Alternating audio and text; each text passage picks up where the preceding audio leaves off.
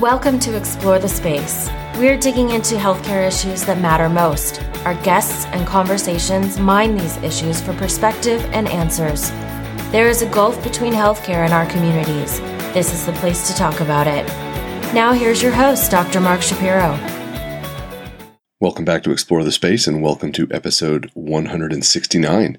I am your host, Mark Shapiro, and I am delighted to have as my guest in this episode Dr. Courtney Howard and Jesse Spurr, and they join us from far flung corners of the world to discuss an incredible new conference that's coming later this year called CODA 2020. They are both involved in the development of CODA.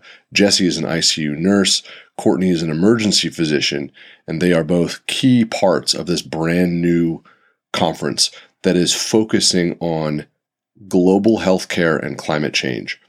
Coda is going to have many evolutions in the coming years. This is the place that they decided to start. It could not have come at a better time. And in this conversation, we get into information sharing, collaboration, how to elevate the topic of climate change so that it's resonant not just in the conference, but that we all go home from the conference with something to share, with tools to provide so we can really start to move the needle at scale I use the term we intentionally because I am delighted to say that I am going to be participating in CODA 2020 as a member of the conference faculty. I cannot wait to get there. It is going to be an extraordinary experience. We are going to be in Melbourne, Australia from September 28th to October 2nd of 2020. Jesse Courtney and the entire Coda team have really created something very, very special. Please take a look at the website. There are links in the show notes. You can also just Google Coda 2020 and you will find the site. Registration goes live on April 1st of 2020. There are going to be people from all around the world at this event. And to hear the two of them talk about it, to hear the backgrounds that brought them to this subject matter and that brought us to this place where Coda now exists is just incredibly exciting and incredibly compelling if you have the opportunity to come join us at Coda, please do.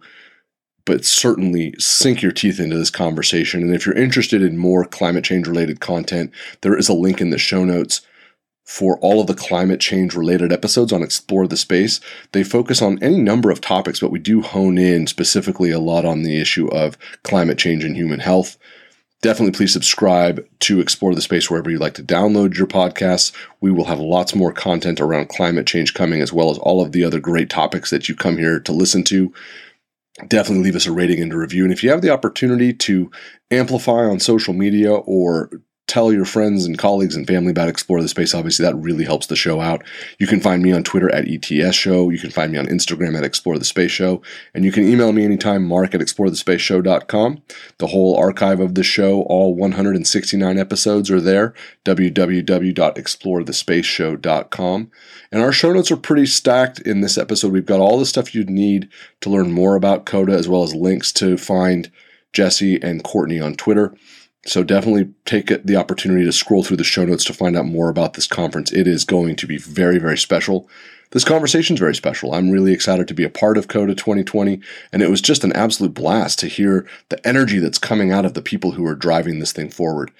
I think you're going to really enjoy listening. So without further ado, Dr. Courtney Howard and Jesse Spurr. Jesse and Courtney, welcome to Explore the Space. Thank you both so much for coming on. Our pleasure. Thanks for having us. I am I'm white knuckling with excitement around this. We took our time getting this scheduled, and this is the furthest reach of explore the space for sure. We're in California, Canada, and Australia right now between the three of us, which for me is aspirational in the extreme. Yeah, absolutely. And you're very far up the empty part of Canada too, or the almost empty part. So we're in the subarctic on my end. So this is really spread out we are all in areas that are challenged. And what we're talking about here, right? We're, we're, we're, we've come together to have a conversation around a conference that's coming up in 2020, but also around these larger themes around being in healthcare, recognizing that climate change and healthcare go hand in hand. That's sort of our starting point. And Courtney, actually, I want to start with you. You've done this TED talk. It's it's been very very well received. There were two things in it that really resonated with me. One of them was this idea of acknowledging that human health and climate change are in lockstep. They're in parallel and they're in series, and to look at them to not look at them that way is a strategic misstep, but to look at them in that way is also a real opportunity. And then in context, the analogy that you created of the earth as our patient and we have some pretty aberrant vital signs. We have some findings that are really concerning. We recognize the need for urgent intervention and that if we make those interventions, we have the opportunity for a successful resuscitation. But without intervention, we're looking at some really serious problems. That's set a really nice strategic view. When you talk to people about that strategic view, whether it's on your TED talk, whether it's talking with a colleague, whether it's, you know, meeting with your community members in the subarctic, where does that land for people? I think it resonates with a lot of people, especially healthcare providers and particularly people who do work in critical care. I first became attuned to the health crisis of climate change in 2009. I had just finished uh, residency and I was aware I didn't know anything other than medicine because that's all I'd done for about 10 years. And uh, so I picked up a book on climate change on my way up to a locum which happened to be in uh, the high Arctic in, in Inuvik in December.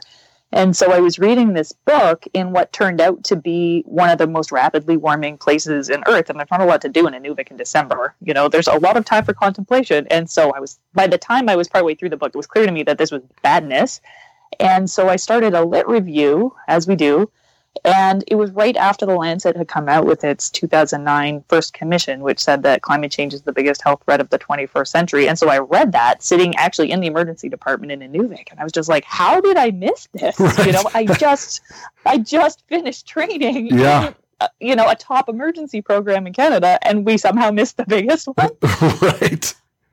And so I started, and because I was in one of those rapidly warming places, I was asking around, and it's an indigenous area right at the um, junction of territory between Gwich'in, uh, Dene, and uh, Inuvialuit people. And so people still get a lot of their lean protein from the land. They hunt, um, they depend on it for a lot of different cultural factors. And when you talk to people, they say, you know, it used to be safe when we went out on the ice. Now we're really worried we're going to fall through. Um, our hunts are less successful. We spend more money on gas because we have to go around all the lakes where it's not safe. You know, um, and all of that impacts not only their food security, which is documented by Health Canada, but also their mental health. Because you can imagine if you grew up somewhere and some of these elders are now living in a place that's actually three degrees Celsius warmer than it was when they were born um, so that means permafrost on hills, it melts and it turns into what looks like a landslide. So they'll say things like, you know, there weren't any landslides around when I was little and now they're everywhere. And so when um, people research that, the name they give to that feeling of feeling homesick when they're still at home is solastalgia. And we're starting to have words for that, like ecological grief and eco anxiety. So I went from there almost straight to Djibouti in the Horn of Africa, where I was working for Doctors Without Borders on a pediatric malnutrition project. And little ones with malnutrition, severe acute malnutrition, they get septic really, really easily. And so we, it was more resuscitating than I'd ever done in my entire life. And unfortunately, you know, we, we did save some kids, but a lot of them died. But it was just this real sort of juxtaposition between the the new uh, awareness of climate change and the urgency of it and this repeated resuscitation. And over the course of my six months there we got the team to a place where we were much better you know? We we had done a lot of training and we had a couple saves near the end where you know i felt like it was really our teamwork and the fact that we had really clear goals and really clear assignment that meant that we were able to bring those little physiologic bodies back from a really sort of uh, critical place in terms of their physiology. And so when I then came from there back to the north, it was just so so real in my head how if you act together in a focused way, you really can make a huge difference to physiologic bodies. And I know that there are some elements of the Earth system that that will respond if we act really concretely in a focused way, and we act together now. So that brings us to one of the themes about Explore the Space that I love. And it's the idea of how we collaborate. And you talked about that a little bit, right? With your experiences, your team, through experience, through observation, you got better. You improved how you were doing things and it was motivating. You're doing it in that context of people becoming ill because of things related to climate change. So then that brings us to Well, we need the right forum to have these conversations so we can do it at scale. It's great if it's one on one. We're in a place now where we need to do this at scale, where we need to integrate, educate, motivate, make aspirational for everybody. And that's why we have Jesse. So Jesse is expert at two things, providing healthcare, but you also coordinate conferences. And so this brings us to what kind of what's coming up. And that's this CODA 2020. So I'm going to stop there, Jesse, because I love the name. It's provocative. It's a little mysterious. What is CODA 2020? Thanks, Mark. And so CODA, I guess, it, it, felt to many when we launched it at the final SMACC conference, the Social Media and Critical Care Conference in Sydney in 2019, was essentially what it what happened is CODA was born out of the rolling up of the SMACC conference, which had been really successful in building a community, and had also been shaped by the conference community and the broader sort of social media community that had grown around SMACC. Um, SMACC had its origins in 2013 as a critical care conference that was I guess, powered by social media. The initial one was a meeting of a lot of people that uh, knew each other from Twitter, were developing and consuming blogs and podcasts when it was still in a fairly nascent sort of territory. Um, and the community just boomed out of that what we saw as the conference evolved over the six years from 2013 to 2019 was also a community guided change in the focus and subject matter that were based on the feedback we got from conference to conference would be great to see more diversity, both gender and ethnicity diversity on stage. That was sort of some of the first work that was done in the conference. Um, and then that evolved to really, I guess, leaning much more towards uh, global outlook um, territory that wasn't traditionally confined in a critical care medical conference. So my background's an intensive care nurse. The founders of the SMACC conference were Roger Harris and Ollie Flower, and a heavy a lot of heavy lifting by Chris Nickson, who are all intensive care specialists in Australia. And the first one really started off as a big thought experiment and a bit something a bit crazy, a bit irreverent, a bit disruptive of the fairly stale um, professional body type conference structures and evolved into steering this in a whole different community driven direction. Where that got to last year was uh, a bit of a sad spot where the guys felt like SMACC had they'd done what had intended to. There gets to a point, I guess, where it can start to feel like forced innovation. Um, but also, then in the weeks coming up to the last SMACC conference, with the energy and just the passion of the members of the community, it just felt wrong to let that go. Um, to just close the doors on it and kind of leave this big empty space. And that is, I guess, where CODA was born, which is at that time was just a idea of a collaboration to tackle some bigger global health issues uh, that was a partnership with the George Institute for Global Health and the New England Journal of Medicine and the SMACC community. So the initial sort of drive around that was then a website opened up with some uh, with a place for members of the the SMACC transitioning to CODA community to drive the agenda and the primary big issue to tackle in the first CODA conference, which is happening in September and October this year in Melbourne. And the big, big issue that came out of the community was the climate health emergency. So that kind of gets us to where we are where we're going is a big mobilisation of the existing SMACC community. We want that that's our people we want to bring along, but also reaching out to out of our bubble as well and um, into all sorts of different global health professions and communities, and lots of partnerships with primary care, with the planetary health crew, getting to work with Courtney and Hugh Montgomery and others, and just it's blown my mind because I guess I was a green in my political ideology, but uh, probably a good eight to ten years behind the the wave that Courtney's uh, rode and sort of and blazoned forward. So it's been a steep, steep learning curve to dive deeper into the climate science and um, and all of the activism that's going on around there. So, Courtney, for you, when you hear a discussion of a conference that's set up for an international audience, with that as the primary objectives in the background, knowing where you're coming from and what you've given your TED Talks on and what you do media hits on all the time, how does that land for you? Is the, are we doing the right work? I think I know the answer, but I want to I want to hear like how does that resonate when you think to yourself, this is the right work. We need to amplify. We need to do it at scale, and then we get to hear Jesse kind of talk about what's in store.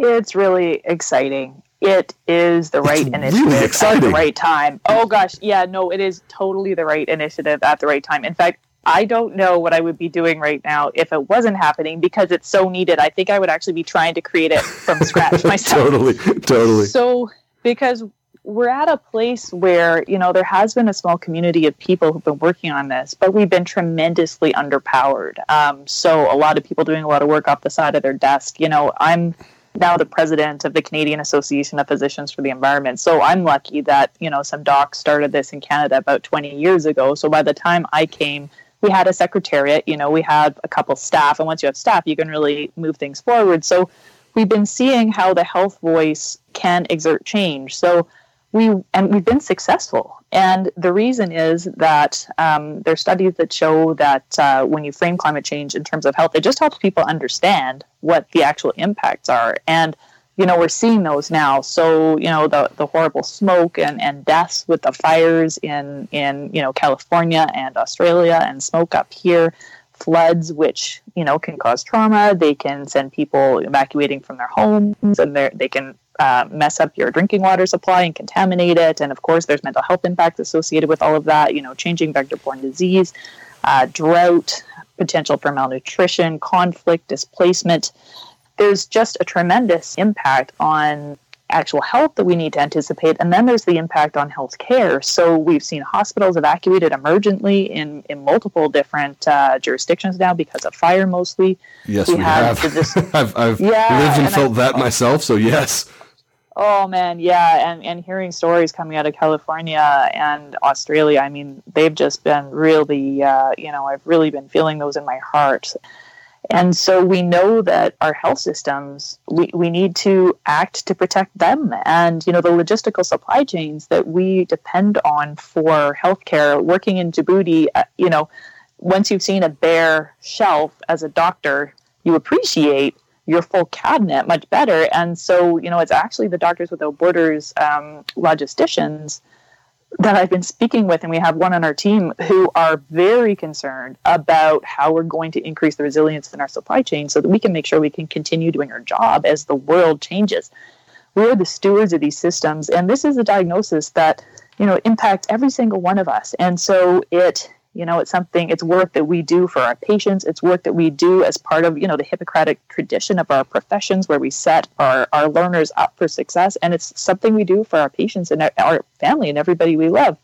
That's where we come in. We make the human impacts really clear to people so they understand what these stakes actually are. And what's great is that a lot of the solutions are actually good for health too what I actually love about this work is it's super interesting because you get to interact with people from a whole bunch of different disciplines and learn from them and learn new ways of being able to do what we all went into our health professions to do anyhow, which is improve health. So, Jesse, I want to hone in a little bit, right? The three of us and in our respective communities, we've all kind of reflected a little bit on how we've been impacted by climate change already. We're all in healthcare. We want to have conversations that move the needle for our colleagues we also want to make sure we're getting out of that echo chamber a little bit and, and touching as many people as we can, recognizing, as Courtney just so nicely laid out, the urgency that we're facing. When you're putting CODA together, what is your vision of who it's for? And by that I mean for people to actually come and be in the seats and be part of that community. But then beyond that, what is what do you want the ripple effect to be from CODA? That's a big question, and I suppose the first. It's a monster question, and I framed it yeah. specifically for you. Thanks, man. Um, I guess the, the, a really nice phrase that um, Courtney relayed from one of her colleagues just hit it for me when we are really thinking about who's this for, and it's this idea of the aspiring individual.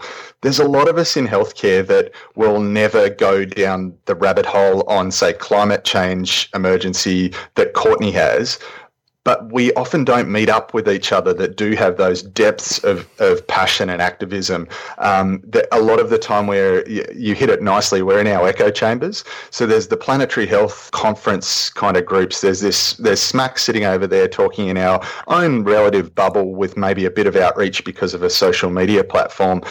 So I guess the thing about CODA is it's not just a climate conference. That is the action item that we're tackling this year. That sits within one of four pillars in CODA. So looking outward around that, we've got the Earth pillar, which this year the big issue driven by the community is the climate health emergency. That act as an action item means there's a huge body of six months plus worth of work being done by the climate action working groups to distill some really uh, clear both micro, meso, and macro actions that that healthcare practitioners can take away and drive and then we're going to track them over the coming years of coda. There's some really cool and innovative stuff bubbling away in terms of how that's going to happen and that'll be launched as we we go forward. So there's going to be sort of four key action areas that are launched through the 3 days of the main conference at coda in the climate space in addition to that, there's other pillars, which are cure, education, and ethics. And a lot of the stuff that Court just went through in terms of empowering uh, different genders and, and ethnic, ethnic groups as well, and it, the improvement that that has on environmental um, health as well as human health are really important subjects to tackle. So we've got four key pillars. Each will be addressed um, across each of the three days of the conference and there each year as coda goes forward one of those pillars will have an action focus to it. So next year um, the action focus is going to be equity particularly looking at gender equity um, and healthcare disparities. And then the year after that in 2022 a big focus is going to be the global burden of the disease of sepsis. You've laid out such a great and intelligent roadmap it's it's exciting for me. The fact that you use the word aspiration, I just started beaming. I, I, that word carries so much weight for me in so many different directions, and that that's part of the mission of Coda is is so exciting. Who actually gets to come? Who who is going to fill the hall? We're all going to be in the room together for the whole time. We're all going to be a community of one. Who? Where are you building this community from?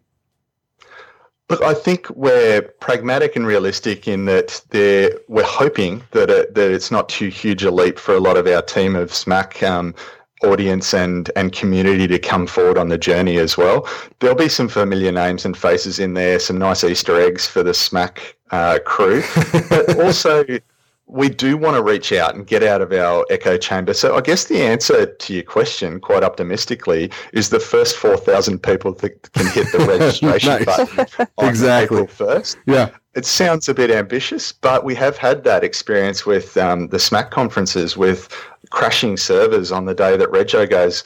Stories of people waiting till 2 a.m. Um, uh, to, to hop online, like registering for a ticket for a music festival. So there's big ambition there, but I don't think it's totally ego driven. And I think there is a huge group of people just want it from all sorts of div- different healthcare disciplines and the general public. Look, a lot of this will be accessible in nature and style. It's TED Talk sort of style, uh, quite irreverent. We're carrying the irreverence forward from SMACC of actually a bit of self deprecation, a bit of iconoclasm, and just trying to slay some some false idols, I guess. So hopefully it's accessible to a whole heap of people.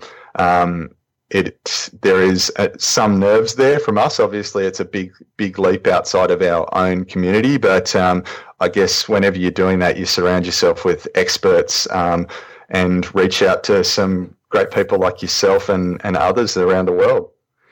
So, Courtney, I, I have a puzzle, and I want to frame the puzzle for you. So you laid out the challenge for us, I think, really nicely. Jesse's laid out the infrastructure that we get, the way we get to do it, the way we all get to be together, to learn together, to build community together. All of us have been to conferences before. I think we've probably all had the same experience that when you're there, the energy, the voltage, all of it, it's, it's, it's, it's apex stuff.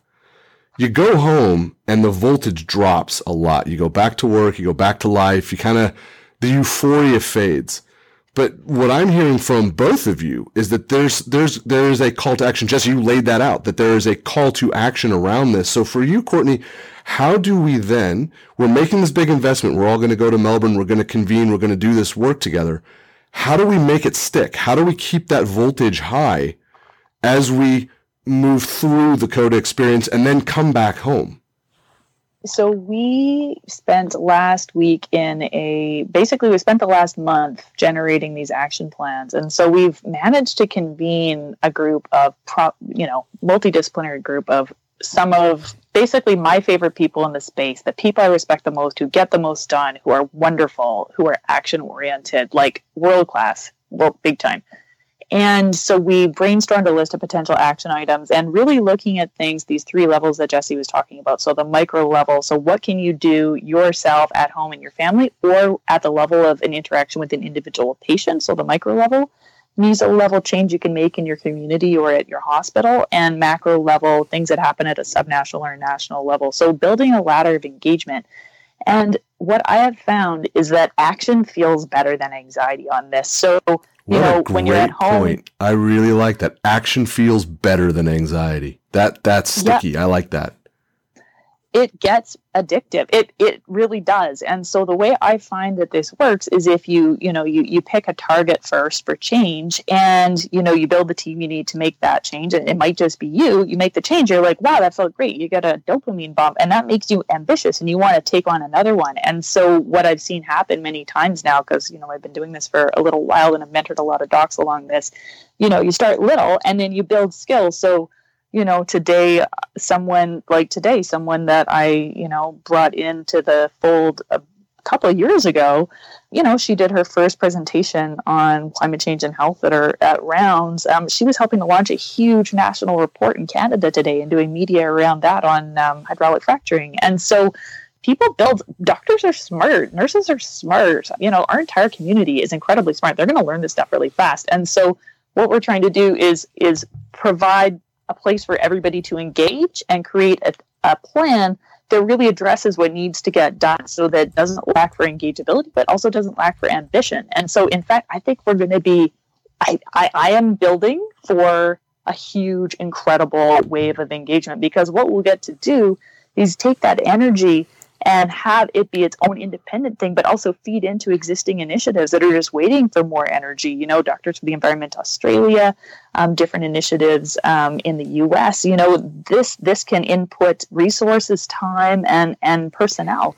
And so I think this is going to give a lift to a lot that's already existing and make a lot of new things possible.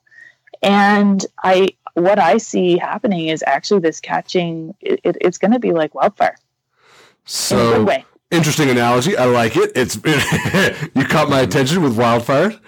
So Jesse, now we have to get granular because we're going to convene September 28th to October 2nd of 2020. I I am so excited to be a part of this. The the tagline, forget every traditional conference you've ever been to and prepare for a totally new experience. Give us some granularity. What does the day-to-day rhythm look like? If if there's room for a little name dropping, who do we get to hear from? What are the things that are going to actually happen when we hit the ground running on September 28th? I'll try and be as concise as possible. I guess picking up on what Court said, there's some very deliberate uh, design decisions that have been made to uh, and, and, that's reflecting on stuff that was done somewhat by accident with SMACC that has worked to kind of keep momentum forward a big part of that is just the general style and culture of the way that the speakers and chairs and everyone involved models um, interaction in the conference. So there's a, deliberate flattening of hierarchy. Um, there's no titles on on our name tags and things like that. So it's it you meet someone in the coffee line and you just appraise them as a fellow part of that community That's straight so away. That is just so smart. I love that. Small things like small things like that, yeah, um, yeah. and I, I, I guess at a at a attitude level. Then there's also the diving into very craft group specific stuff. People still need to get their CPD and CME as part of this. Otherwise, it's a very hard luxury to warrant to go to put this before another international conference for the year. So there's 50, uh, around 50 pre-conference workshops and mini symposia to choose from, spanning really craft-specific clinical content such as emergency medicine update, primary care. There's partnerships with prior existing conferences. So Resus Toronto, which is a successful, small, very sim-driven conference um, run the last two years in Toronto, is coming and doing a two-day pre-con in Melbourne for CODA. Um, so right through to uh, healthcare sustainability workshop, a fun and well-being workshop. So there's all sorts of smaller opportunities to meet your tribe for these aspiring individuals to meet their tribe, meet those really down to a granular level like minds. And then you carry those new friendships through uh, social events and the rest of the conference and uh, just the general vibe of that. The second thing deliberate within the the conference program design. So myself and Mary Freer um, have chaired the program development for the three days of the main CODA conference. Has been a very deliberate narrative design.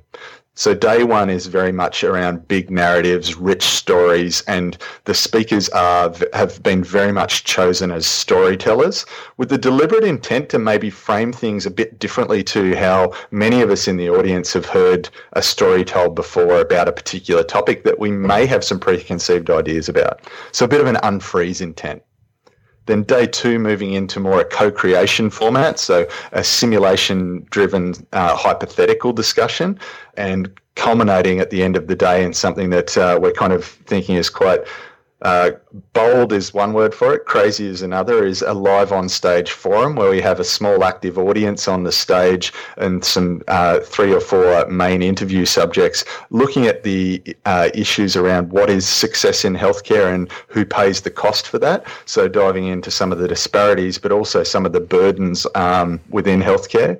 And then day three, we take a step from that co-creation format style, which is very panel and and bringing in the audience of Coda and more members of the Coda community to um, tackle big issues. Day three, we move to more outward looking and posing our speakers in more coaching roles of actually this is what this is what we've heard. This is what our plans are. Now, what are some skills to deal with it, and how do we manage things? So, Courtney's going to be speaking about eco anxiety and grief before we go off. To actually, we need some strategies to manage this as we go out and uh, unfreeze people. It's very uncomfortable that cognitive dissonance alone, without the sheer terror of the magnitude. So, some speakers yourself graciously um, have thrown yourself at the mercy to say, just use me wherever you want. I'll do everything. So you're going to be a busy man. Um, can't wait.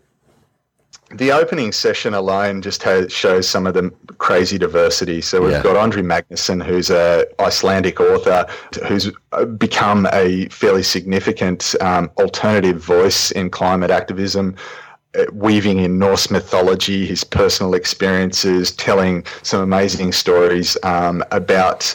I guess the changing a different narrative. It's such a huge narrative that, and one of the quotes I love from him is this idea of that Earth is now moving at human speed. We're used to it, and our appraisal of it is that Earth moves much slower at an at a geological speed, but it's now sped up to human speed, and we don't really know what to do with that. It's it's just an incredible construct. It's, you know, Courtney, you did such an elegant job of helping to frame the problem. It's going to take apex level creativity, fresh ideas, community, all of these things. And I, am sitting here listening to this and I've done my research and this is why I want to be a part of this so much is it really does feel like the right match for the challenge. It's not going to be the only thing, right? We're going to be mobilizing. There's going to be more and more people engaging, but what an amazing place to, to come together and engage. It's, it's going to be something really special and really extraordinary. As we go forward, obviously people are going to want to learn more. They're going to want to learn more about the both of you, CODA 2020 as a whole. Courtney, you first. Can you just give us a sense if people want to learn more about you and your work, how do they find you? I'm pretty easy to find on Twitter. I'm at Court G Howard on Twitter. Um, I also have a website, drcourtneyhoward.ca. And yeah, the thing I think I'm the most excited about this is the solidarity, is the yeah. community. because I come across a lot of lonely climate advocates, and there is no worse feeling than you know going down the internet rabbit hole at one in the morning with your kids in bed and worrying and feeling lonely and not knowing what to do. And and this fixes that. So when we you know when we look at what Marshall Ganz says it takes to create change, it's things like hope, it's things like solidarity, it's things like knowing that you can make a difference because you've seen an example of someone who has, and we're really really deliberately showing all of that and I think it's just going to, you know, I was at the ocean the other day and I realized watching these, you know, incredibly powerful waves coming through that somehow I'd started to conceive of nature as being fragile. But in fact, nature is so powerful. And when you think about yeah, it, yeah. we're part of nature, Yeah. you know, and, and we are the most powerful when we come together and we really own that and work as as one sort of organism. And it's things like we, we all have that experience in the clinical world. And I think that we bring that teamwork and that ability to come together in a cohesive way for, towards focus goals. And I, I'm just really excited. I think it's going to be awesome. So, Jesse, for those who want to come together at CODA 2020, how do they find CODA 2020? How do they register? How do they find you? Okay. So uh, codachange.org is the website, and there's that's growing daily at the moment. Um, we've pivoted from SMACC over to Coda as the digital footprint. So another unique feature of the SMACC conferences, and I think this is one of the things that kind of keeps the action and the conversation going, is every talk from the conference, as well as a lot of the pre cons, is recorded and released as podcasts throughout the following 12 months. Um, so I'd, I'd encourage people to look, one, look at the website, codachange.org. Registration will go live on April 1st. A little bit of a silly April Fool's joke, but it is actually on April 1st. Uh, I think I feel like we'll be explaining that a lot. The um, program will be live uh, around uh, the first week of February. The draft program, the not quite final, but but enough to get you a really good idea of it. The other big avenue, if you want a bit of a taste and a feel of what Coda will be about in terms of style, is all of the SMACC 2019 talks and other segments are coming out currently, and that's on the Coda Change uh, podcast uh, channel. Um, so subscribing to that and following Coda Change on Twitter as well is a really good way of getting that. And Mark gets tagged into pretty much everything that's posted, and is uh, helping amplify that. Myself, I'm just a small cog in the wheel of this, but um, there's a little bit more about all of the executive that sit behind Coda. We're all volunteering our time. I think that's an important thing to to note as well. I'm somewhat overexposed on the internet, not in a bad way. Most of it's stuff i would be happy to have on there. So googling me, but um, if you want to get in touch and have a chat and throw ideas around, Twitter is definitely the best medium for me with that. And I'm there at at inject underscore orange. Bit of an old school nursing simulation reference. no, you guys, we'll have links to all of that great stuff uh, in our show notes for this episode as well. And the website's great. It's this is going to be really special. I am I'm honored to be a part of it. As I'm hearing the two of you speak about it, it's just giving me that fresh jolt of of, of dopamine, right? The of of action trumps anxiety, and, and I'm just I'm I'm so excited to be part of this. It's it's going to be really really special.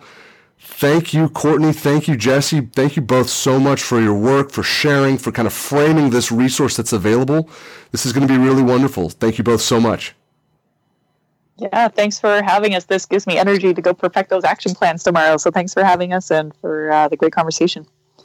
Thanks heaps, Mark. It's a bit of a fanboy moment because I'm a big fan of the podcast. So it's great to be on it. Thank you both so much. We'll see you in September 2020 at CODA. Thank you for listening to Explore the Space. Visit us on our website, explorethespaceshow.com, and please subscribe to our podcast on iTunes. Follow us on Twitter at ETS Show, and you can email Dr. Shapiro by writing to mark at explorethespaceshow.com.